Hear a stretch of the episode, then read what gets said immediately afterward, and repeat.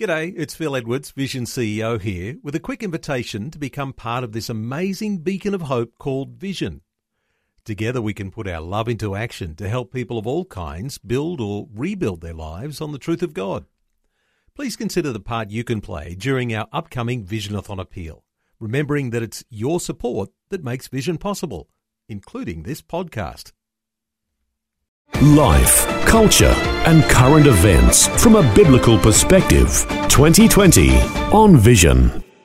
As a Christian, you may be aware of the Bible imagery that's presented by the Apostle Paul when he wrote to the Ephesians. Now, in chapter 6, where he talks about the full armour of God a conversation today around really one of those elements, although, you know, obviously one element is part of the whole armour, but the sword of the Spirit as one part of the armour of God. The Apostle Paul wrote, Stand firm then, with the belt of truth buckled around your waist, with the breastplate of righteousness in place, and with your feet fitted with the readiness that comes from the gospel of peace.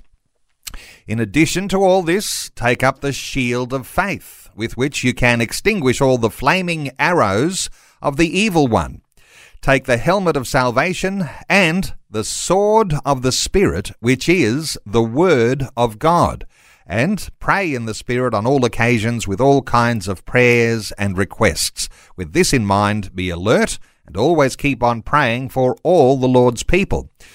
Well, you may be familiar with the evangelism movement founded by Tony McLennan. It's called Australia for Jesus and the God Revolution. Well, Tony McLennan founded Australia for Jesus with a goal of raising up 10,000 effective soul winners all around Australia. Now, he's a former military officer. And so our focus today is around the idea of a military strategy that may have shaped the words of the Apostle Paul, and what those thoughts might mean in strategic ways of maximising our outreach and our evangelism today. Tony McLennan, a special welcome back to 2020. Oh, thank you so much, Neil. It's always a delight to be on the program and to be associated with Vision Christian Media. Hey Tony, uh, before we get into uh, you know specifics around the sword of the spirit, uh, there's this idea that we're in a spiritual battle. You might not need weapons at all if there's no battle at all to be fought. What are your thoughts around the idea that we're in a spiritual battle? Oh, decidedly, Neil. It's a it's a, a war for the hearts and minds of people, either those that are being uh, brought over into the works of uh, liberation theology and uh, cultural Marxism and uh, critical theory, all of those things which are being bandied about.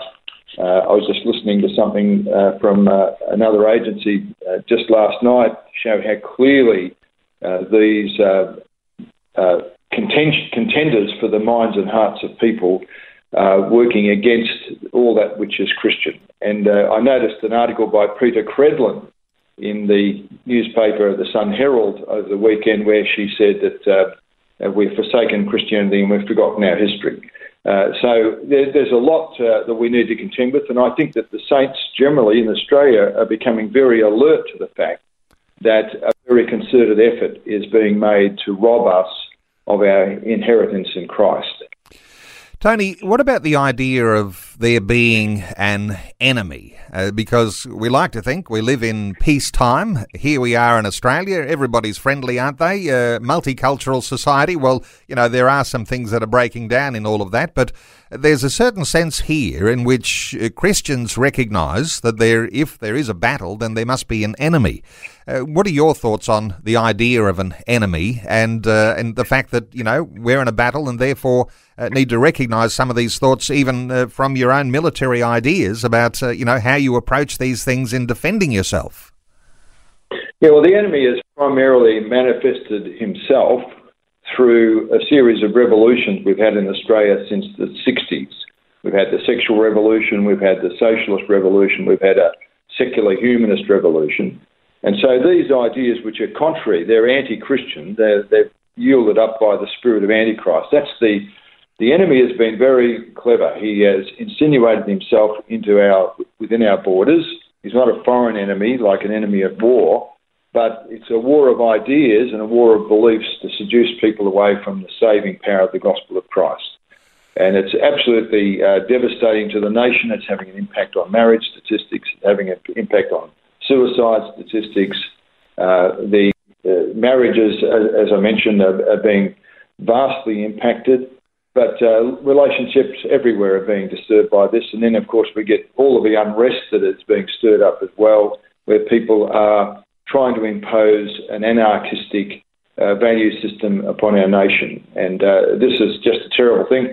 Uh, you know, things like, uh, you know, uh, homosexual marriage or, you know, euthanasia, safe schools, all those things are just symptoms of this attempt, usually uh, fomented by the left, uh, to impose upon our people uh, a new way of thinking. I've even heard it described as a new humanism, but it's really the old humanism dressed up uh, in another form. So uh, this is having a terrible effect. And, you know, with church attendance broadly, as reported in the Eternity newspaper, about 6.5% compared to much higher percentages, we know that there's been a real and successful revolution of unrighteousness foisted upon the Church of God in Australia and upon the Australian people generally.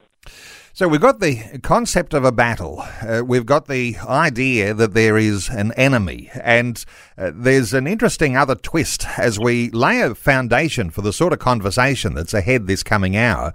Uh, the idea mm. that, uh, that there is spiritual weapons that might look different to the idea of, you know, what we might think of a modern soldier uh, picking up a rifle. Uh, or having all sorts of other weaponry.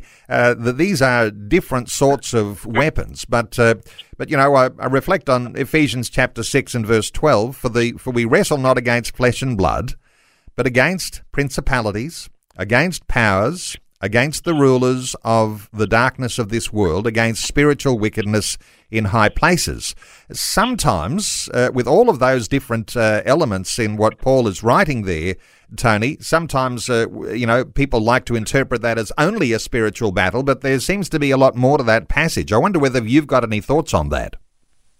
Yes, I do. Look, uh, if you if you look at wartime activities, and you know, I've done any, I've been a student of military history over the years, and particularly when I was at the Royal Military College at Duntroon, I was there from 68 to 71.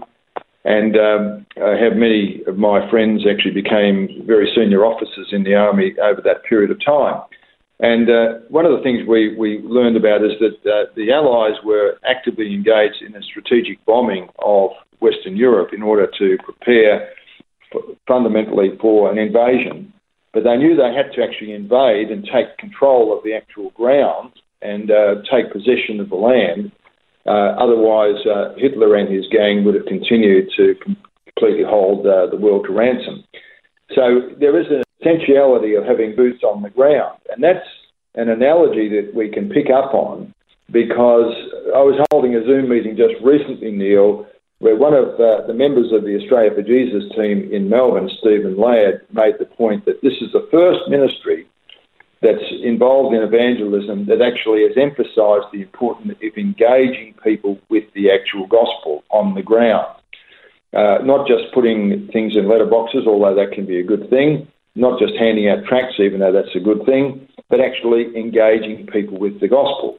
So this is akin to the notion that Paul is referring to, the sword of the Spirit, which is the word of God. The sword is a close range infantry type of weapon. And uh, even though it sounds a bit gruesome from us being spiritual people and people who love peace and love walking in love, uh, there is a, an engagement factor associated with uh, the gospel. The gospel has to be communicated at close quarters. It just can't be a glancing blow. You, you, you know, you have the shield of faith, but the sword of the spirit uh, is is critical to success. And I think I gave you in an earlier conversation an example of this. The Roman army was uh, extremely effective at maintaining its borders for a good probably 600, maybe 700 years, which is extraordinary in itself.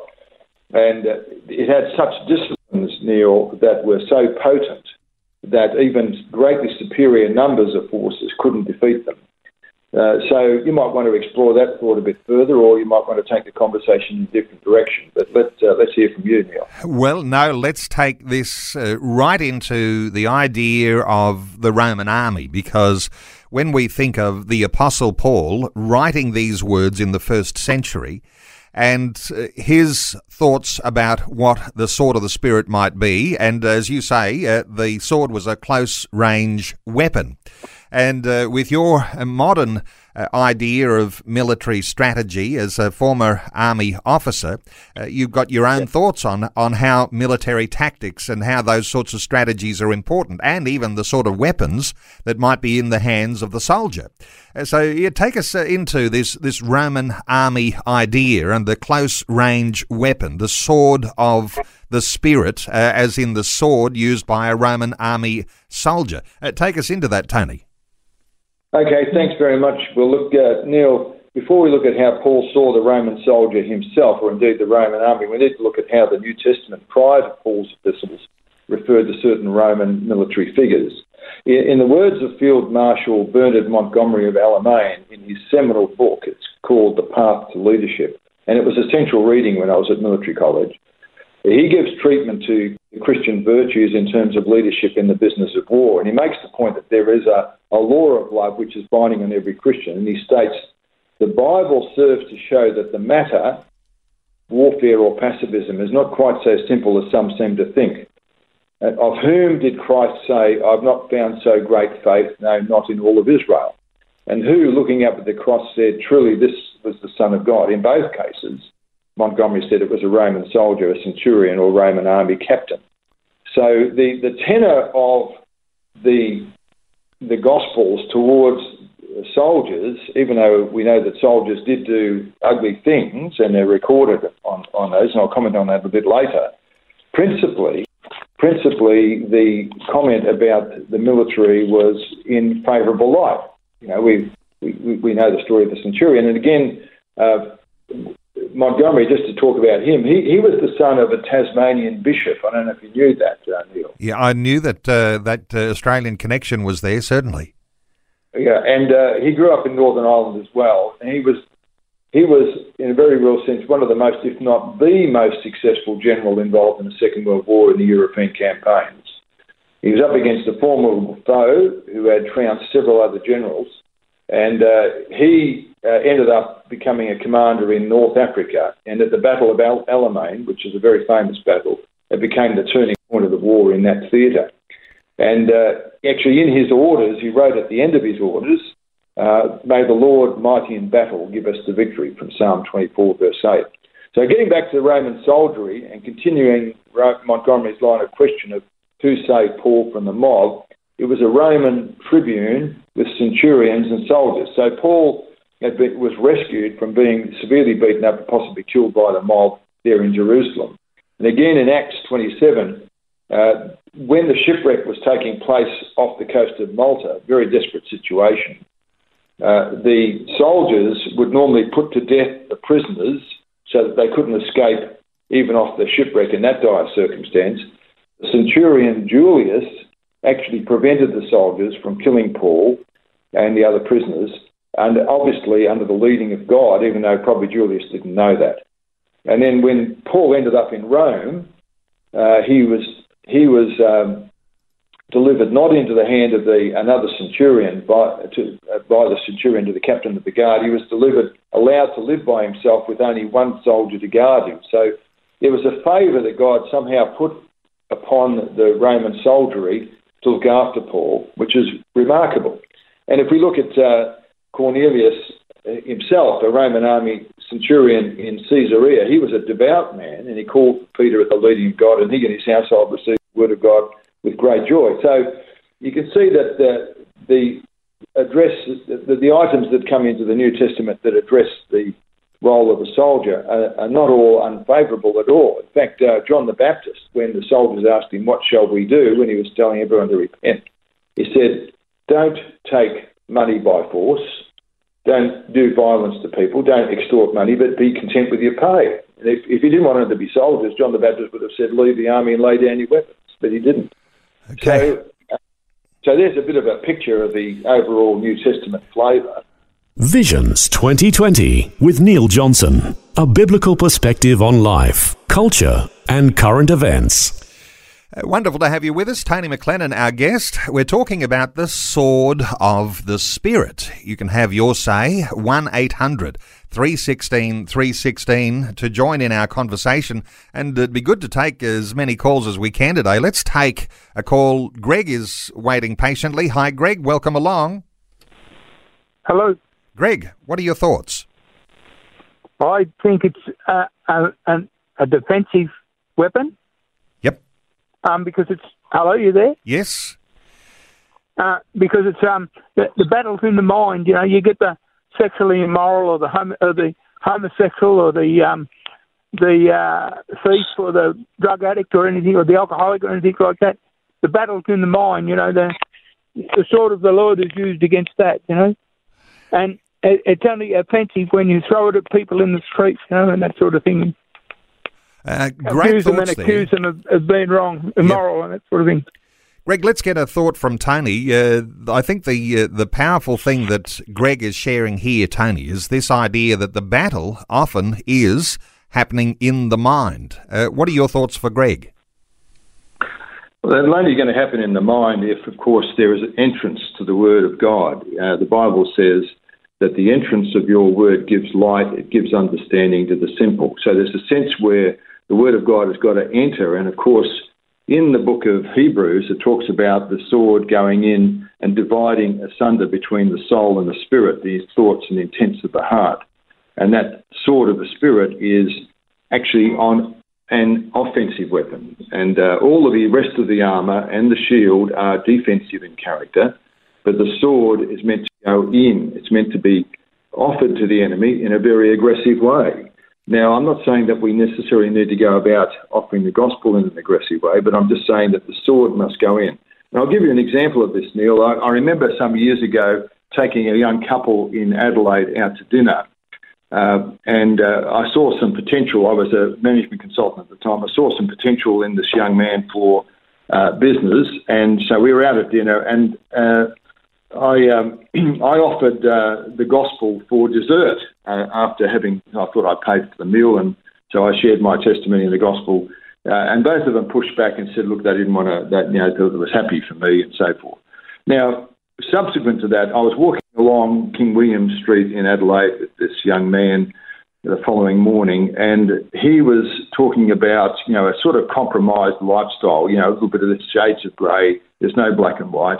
And I simply said to him, God is light, and in him there is no shade nor shadow returning. I said, You can't be shades of grey with God. You're either white or black.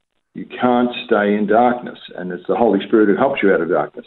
So I said that, and then we parted company. I went back to Sydney. He eventually joined me in Sydney, and subsequently, uh, the Lord visited him in a special way. He came under great conviction, confessed his sins, uh, left that terrible lifestyle that he was in, and lived for the Lord, and is living for the Lord to this day. That happened in 1996. Now, uh, he testifies that it really began when I said, uh, use those words from the scripture uh, when I said that God is light and in him there's no shade nor shadow of turning, there's no darkness in him, that got through to him and he realized that his life was a life of ruin and compromise. And he recited that later. So the word of God has to go in, the sword has to go in. The sword that uh, Jesus talks about in Revelation is the sword that proceeds out of his mouth. A lot more to be said about that, but it is definitely an offensive weapon. Okay. And it will offend, unfortunately. It will offend. Right. Thank you so much to Greg uh, for your insight today. Our talkback line open on 800 316 316. Before we move on, let's take another call. Erica is on the line from the Gold Coast in Queensland. Hi, Erica. Welcome. Thank you. Well, here is another comment, which is that the sword can be a defensive weapon in that it comforts me to know I am not only protected by all the other parts of the armor of God, but also, yes, it can be an offensive weapon. I don't necessarily quote chapter and verse to people who are not um, versed in the word, but um, rather than just going to God and saying, God, do this for me and do that for me, and I'm bringing before you all these people. Um, God, I'm really in nappies asking you to look after me. I believe, sorry if that's too strong for you. No. Um, I believe I go and use the word as Jesus Christ used the word, and He's given me authority.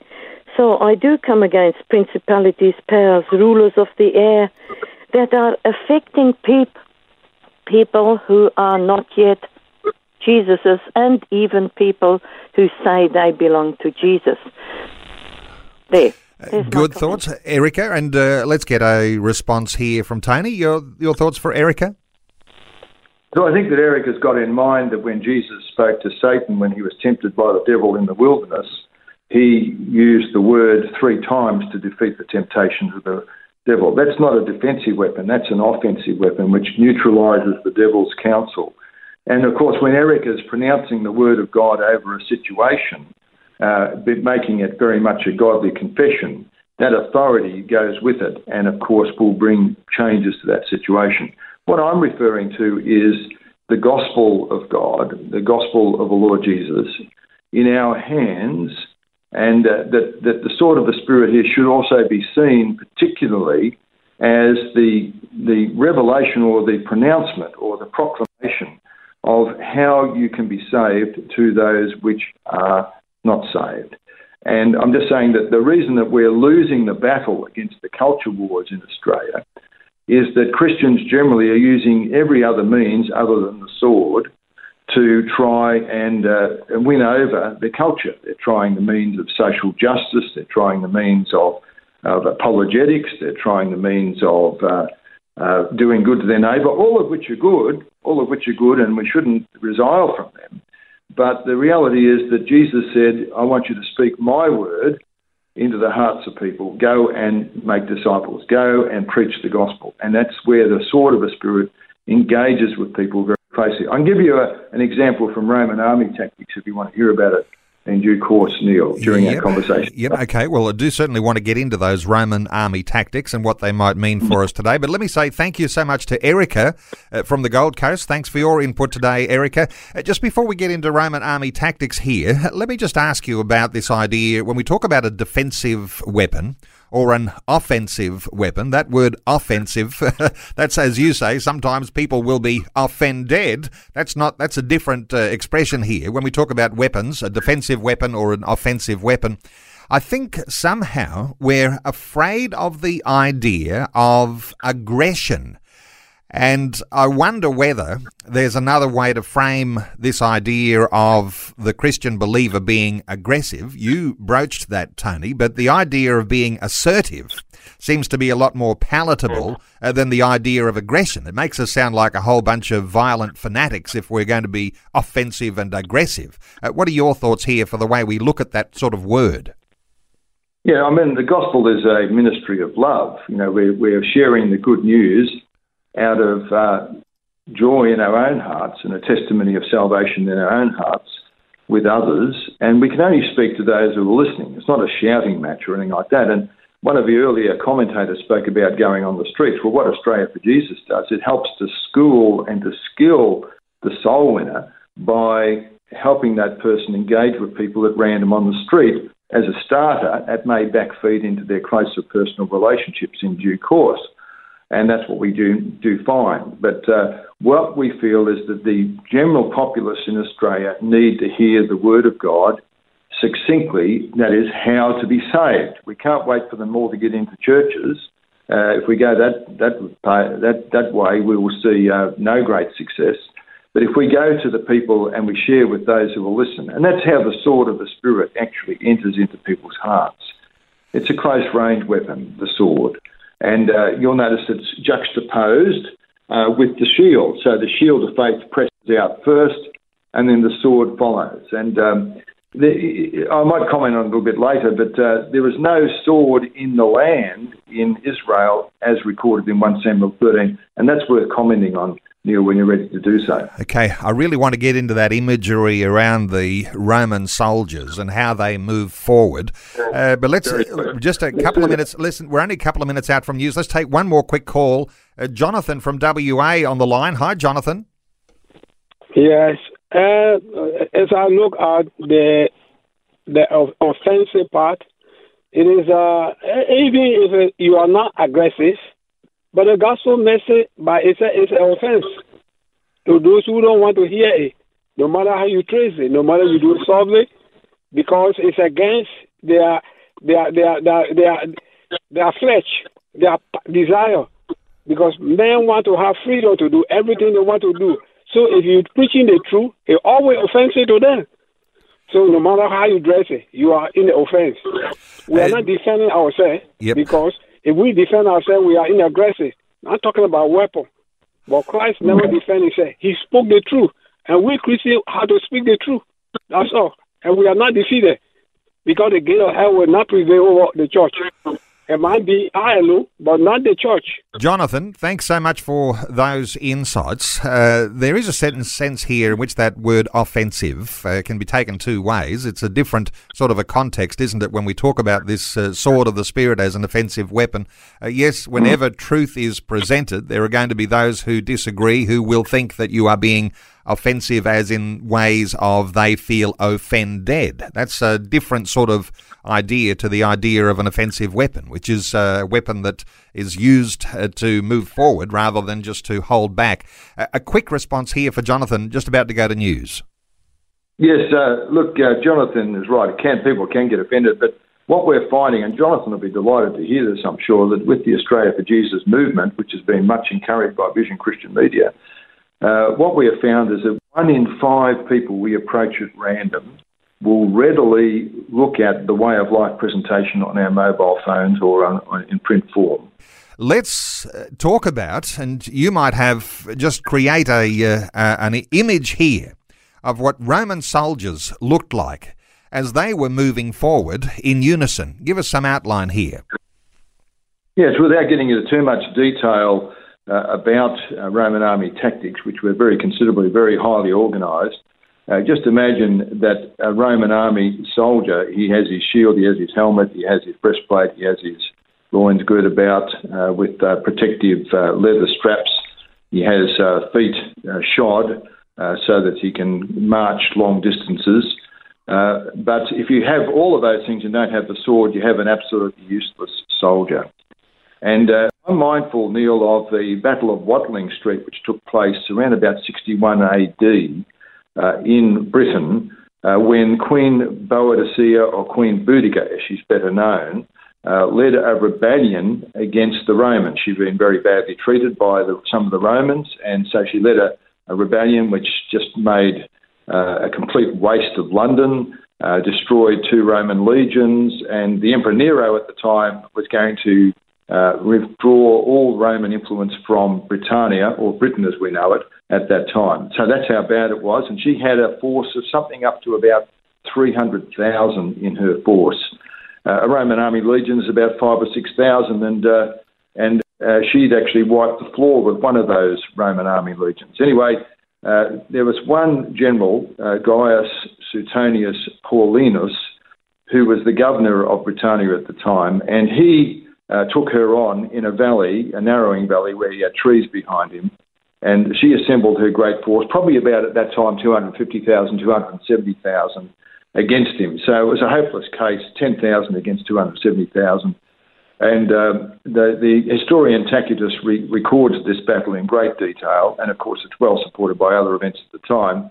That the, the enemy, that is the, the, the Britons, the Iceni tribes, and the other tribes that uh, had been gathered by Boudica to wipe the floor with the Romans and get rid of them totally. They threw themselves on the Romans.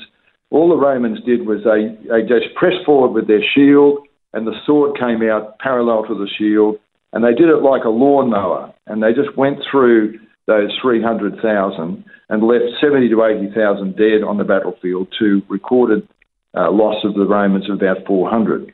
And what are we trying to point out to? It was an orderly response to a very undisciplined but very ferocious enemy. Uh, and the, that same tactic was repeated many, many times, whether it was by Julius Caesar, whether it was by Crassus against Spartacus. These, these battles showed the efficacy of the sword. And without the sword, Now, if we take that analogy over into Paul's example, that's why he ends up with the sword of the Spirit, which is the Word of God. That's the thing the Christian must carry forward into this battle. And we're not seeing that in any great measure, Neil. We're not seeing Christians using the sword. They've got their sword in their scabbard, they're hiding behind the shield of faith. Well, you've got to get out there and actually share that. You don't have to be offensive in doing it, you don't have to be rude or anything like that. Just invite people uh, to have a look at the gospel that you've got on your mobile phone. That can be one way we can convey it, or it can be a little book that we might use. Well, so it's Tony, range weapon, the sword. to talk about those Roman soldiers moving forward, uh, love yes. your uh, Aussie imagery in there, a little bit like a lawnmower. And uh, yes, an orderly response to a ferocious enemy, and uh, we all know how uh, how when the when the gra- the grass is growing uh, that you need to rip through that. But but the idea of this individualism that we tend to have today, and the thought that uh, the responsibility is all on my shoulders. And hey, whenever they're talking about evangelism, we're talking about that personal responsibility that we take. But but uh, here we are talking about moving in unison, and this idea that uh, you know you've had this goal for years of raising up a uh, an army. Let me just use the word army of uh, ten thousand effective evangelists. Uh, this idea uh, is a little bit like, uh, you know, this idea of military tactics, uh, raising up an army of people who are able to use the shield and the sword in unison, the defensive, the offensive. Uh, that's a powerful thought. Uh, just give us a little update on on on those sorts of numbers, because uh, every time we talk, I usually get a, an update on, on numbers. And of course, uh, COVID 19 is going to have had an effect on, on things the way you've been moving forward. But how do things look with your, uh, your God Revolution 10,000 goal? Well, it's absolutely amazing. And it hasn't just been my idea at all. You know, God puts these things in your heart. And of course, I have a co founder, Jordan Mullen, uh, who operates a lot behind the scenes. And uh, uh, we have teams all across Australia. And just to give you an idea, in November we had 43 teams go out on 43 campaigns, share the gospel on the streets of our various mainland cities in Australia and uh, various other centres as well. And each of those campaigns would yield 2.5 sinners' prayers per campaign, some more, some less. And that means every two campaigns you'd have five sinners' prayers. So if you had 43, you'd have well over 100 decisions for Christ that have been recorded at that time. Now, we know that a sinner's prayer is not everything, but I, I've traced many, many people who have come to Christ, and all of them have said to me pretty well that it began by their praying the sinner's prayer once they'd been convinced of the power of the gospel. So people on the streets are being met. They're not flippant sinner's prayers. People are praying earnestly, or it's just wonderful when my wife and I were out at Chatswood recently, and three young people at different times they prayed most sincerely to invite Jesus into their lives. So we've had uh, of the 525 campaigns, which involves something like about 5,000 or more partial or full presentations of the gospel. That is, 5,000 or more attempts to show forth the sword of the Spirit, so the cleave between the intents and thoughts of the heart, the dividing asunder of the soul and the spirit. Uh, that word of God has penetrated to the extent that about 1,350 sinners' prayers have been uttered. And we're seeing significant numbers of people uh, coming into churches or being involved subsequently with the soul winners that are out there. Uh, more to be done in that space. But of course, of the 6,000 people who have signed on to australiaforjesus.org.au, uh, only a small proportion of those, perhaps about three to 500, uh, actually involved in the campaigns in any form at all. But those that do always come back with great joy because they're involved in praying for the lost, then presenting the gospel of Jesus Christ in a compassionate, clear, complete, compelling way, not in a forceful way, but in a clear and compelling way, so people have the opportunity to respond. And then we parent spiritually to those who come to faith. Great. Hey, we've been asking listeners, Tony, do you think the sword of the Spirit as part of the armour of God is a defensive or offensive weapon? And uh, there's been some responses. And let me just reflect uh, for a moment as to how the poll percentages have evolved over this hour. Uh, it started off being fairly even, and uh, the defensive position was 54%, offensive 46. But as things have developed and more and more listeners have cast their vote, it moved to 61%. uh, to 39% defensive, uh, offensive rather. And, uh, and at the present time, uh, we're talking 62% defensive and 38% offensive. Now, I think that we've been talking about uh, both, obviously, the sword is uh, defensive and op- offensive, but I think we've been talking about the sword of the Spirit more as an offensive weapon. So we've got listeners who might be, uh, at this point, uh, two thirds saying no, defensive, uh, and only a third saying offensive. I wonder mm. whether that might be reflective uh, in the way that there's a tendency to, in some ways, um, uh, you know, uh, not be out on the front foot, but rather see a defence of Christian faith as being something you're on the back foot and always sort of fighting off people who uh, who are attacking uh, the the Christian faith. What are your thoughts around that idea here, and perhaps uh, what listeners are, are referring to when they actually give us some real time thoughts as to as to how they're feeling about that question? Well, obviously, people can trip over the word offensive and think that we're going around offending people. Of course, that is not the case. What we're doing is talking to anyone who will listen and sharing the gospel with them. And it's just amazing to see, in my own experience, people have come to the Lord and the sort of support we've had from such churches as Life Source Christian Church, Scots Church in Melbourne, Scots Church in Sydney, Ann Street uh, Presbyterian Church in Brisbane, and others where our people have gone out in the street and just gently shared the gospel with people, whoever will listen. And uh, I could I could pick up on J.C. Ryle. You've probably heard of J.C. Ryle. Uh, a great, he was a bishop in the Anglican Church in the 1800s. He wrote a little book called The Agency That Transformed a Nation, and he pins it down to the fact it wasn't the church of its day, it wasn't the dissenters. He said that the Anglican Church at the time, the Church of England, would probably have died of dignity and sunk at her anchors. But it was people who went out, evangelists, soul winners, went out everywhere preaching. The sword, which St. Paul wielded with much such mighty effect when he assaulted the strongholds of heathenism in the first century, was the same sword by which they won their victories. So he has no difficulty recognizing that the sword is a weapon of warfare whereby we win the victory. We don't win the victory with the shield. We don't win the victory with the, the, the helmet of salvation. We don't win the victory, we sustain the victory with those things, but we only win new ground with the sword.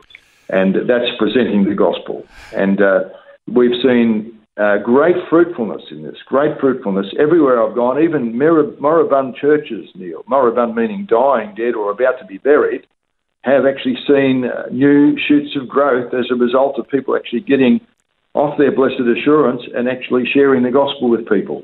It's been amazing, and we want to communicate that to others. By the way, when we talk about an army, let's be very real about this. Let's be very about the Bible says the Lord is a man of war. Let's also recognize that in the history of the church, armies have been raised up. There's been a very, very potent group that still operates to this day called the Salvation Army. And within the Anglican Church, the Church Army. So let's, let's realise that uh, we have a battle, we have an enemy, and we can overcome with the sword of the Spirit. And Jesus himself uses this word. He calls us to offer the keys to set people free from sin's bondage and the key of eternal life through the operation of the Spirit. What does he say? In the book of Revelation, and out of his mouth went a sharp two edged sword, and his face shone like the sun in its full strength. Behold, I am alive forevermore. Amen. And I have the keys of hell and of death. The sharp two edged sword, the sword of the Spirit, is the word of God. And when it falls upon the ears of those whom God is preparing by his Spirit, they'll come alive uh, in Christ. And I've seen it time and time and time again, Neil, and I believe it's time for our people in Australia to get about using the sword of the Spirit. They've still got it in their scabbard. Okay. We can do something about that. All right, we're taking calls 1 800 316 316. Let's take another one. Diana is on the line from Victor Harbor in South Australia. Hi, Diana. Welcome. Good, Good morning. Diana, what are your thoughts? Yeah, I've just been listening to the um, talk back, and yeah, there's a couple of um, things that I'd just like to um, say. Um, you mentioned, you know, like, is the sword of the spirit um, defensive or offensive? Was that right? Yeah, that's it. Yep. Yeah, well, the way I see it is that um, when we take up the whole armour of God, um, in order to actually stand against the forces, the armour is like not just defensive, it's also uh, used for taking the offensive against, well, because we're dealing with satanic forces virtually. That's yeah. right. And uh, and that's a great point, and uh, one that I think has been uh, sort of argued a little bit over this hour, and uh, a good point to make there. Uh, Did you? You said you had another thing to share, Diana? Yeah, well, what I'm seeing in um, some of the conversations is that, you know, we all view uh, things differently in our walk with the Lord, but really, um, once we become born again, where our battle is against, you know, Satan, really. And and of course, uh, when we talk about the battle, not putting this yep, right because I'm on radio, but Yep. I'm getting a Uh, bit nervous. you know, you're absolutely right. And uh, sometimes we're afraid to talk about Satan or, or demons or deception and those things that are happening. But of course, those things that might be happening spiritually have their uh, have their flesh and blood out working, and there are attacks that are coming against the Christian church. Uh, a, a thought or two here, Tony. The idea that uh, you know that uh, that there is an attack against the church, that it does emanate first from Satan, and that there are such things as demons. But uh, a quick response here, Tony. What are your thoughts? Well, I think Diane's absolutely right. It is uh, primarily an offensive weapon, the sword, and uh, we that is the word of God in our hands.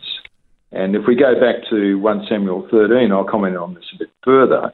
Uh, there was no sword in the land, and that's what you're seeing in Australia. The, the, uh, at- when I was uh, CEO of a particularly large um, Bible distribution agency, I'd go around Australia, and pastors everywhere would welcome me to talk to their people about becoming soul winners. Uh, but it's interesting, I could talk to a thousand people, and then uh, when it came to going out in the streets to give the sword in their hand an opportunity to operate, uh, very few would turn up. But I'm glad to say that trend is ch- trending away from that because God is awakening more and more people to want to become involved, either with Australia for Jesus or other other gospel initiatives. But I think that we've soft soaped too much, uh, Neil, and I think that uh, certainly there's a weapon against Satan himself where we declare the word of God over him and tell him where to get off. But there's a sense in which this, the word, when we utter it to others, it goes deep into the heart and brings a reaction. It brings a response. And uh, I've noticed that. There was, there was one young man over in Perth. Uh, I know that Diana's over from Adelaide, I believe, or over in South Australia, but over in Perth, and I remember sharing uh, the Way of Life presentation with him straight from my mobile phone. And a friend of mine, Bernie, was there at the time. And this guy didn't want to pray. He didn't want to acknowledge that his belief was in Jesus. He was agnostic, toying with atheism. But six months later, the Lord spoke to him at night and told him to get up and pray. And uh, he sought around for a copy of the, the, the sinner's prayer that I'd referred to, and he and his wife, uh, he, he, his wife was already a Christian. His wife led him to the Lord, and a light came on. You should see the picture of this guy, the before and after picture. It's like a man had come alive, and that's because the entrance of God's word into his heart had given him life. And I'm just saying that uh, the reason for the lack of uh, vibrant Christianity in Australia is we're concentrating on everything else except using the sword of the Spirit. Okay, thank you so much to Diana for your call. Uh, let's just take one more quick one. Uh, Chris in Victoria, welcome along, Chris. Uh, good morning, Neil and uh, Tony. Yeah, um, I, ever since John the Baptist, the uh, kingdom of heaven has been advancing forcefully, and the violent take it by force. So the sword is primarily um, an offensive weapon that becomes your defense anyway. Because if you use the sword of the spirit and you tell the devil, "No weapon formed against me shall prosper," uh, you know he's taken a back. He takes a backward step, and then if you believe it in faith, you know that's your shield he can't he can't do nothing much to touch you. So you know he knows that you believe it no matter what happens. So it is an offensive weapon, but it becomes your defence straight away. Chris, good thought. Thank you so much for your call. One, well, I can't, I won't be able to take any more calls. Except let me just say, uh, I think we've got uh, we've got one more. No, I don't think we've got. Uh, I don't think I can take uh, this last call. No, we can't take. Uh, we were going to take one from Pastor Solomon just quickly, but we've run out of time here, Tony. And uh, I know that uh, you're still interested in hearing from people who want to learn how to get on the front foot. Uh, to learn how to be a effective evangelist, uh, you've got a goal of raising up 10,000 evangelists. Uh, you're still short of those numbers, but then you've got a strategy over a number of years. And uh, for people to be in touch with you now, I imagine that the best website to go to is australiaforjesus.org.au. And uh, so w- when someone goes there and says, okay, I'll be one of these 10,000, uh, what do you want me to be learning? What do you want people to, to learn quickly? Well, how to actually present the gospel, how to pray for the lost, how to present the good news, and how to parent spiritually those who come to faith. That's our objective. And look, uh, even today, I've got a group over in Bunbury in WA that's uh, actually going to be running a Zoom meeting. And if anyone wants to send me at tony at afj.org.au, just an inquiry, I can put them onto that so that they can tap into a Zoom meeting that's already. But look, uh, afj.org.au, www.afj.org.au is a very, very good opportunity for people to find out where we're at. And look, we're Christians of every denomination, uh, Neil, every you know, traditional, Pentecostal, evangelical, um, and uh, other others I haven't got a description for. House churches, a whole lot of people are getting involved in this, and it's absolutely amazing. It is a work of the Holy Spirit. Well, let me encourage people to go to afj.org.au. That's Australia for Jesus, afj.org.au.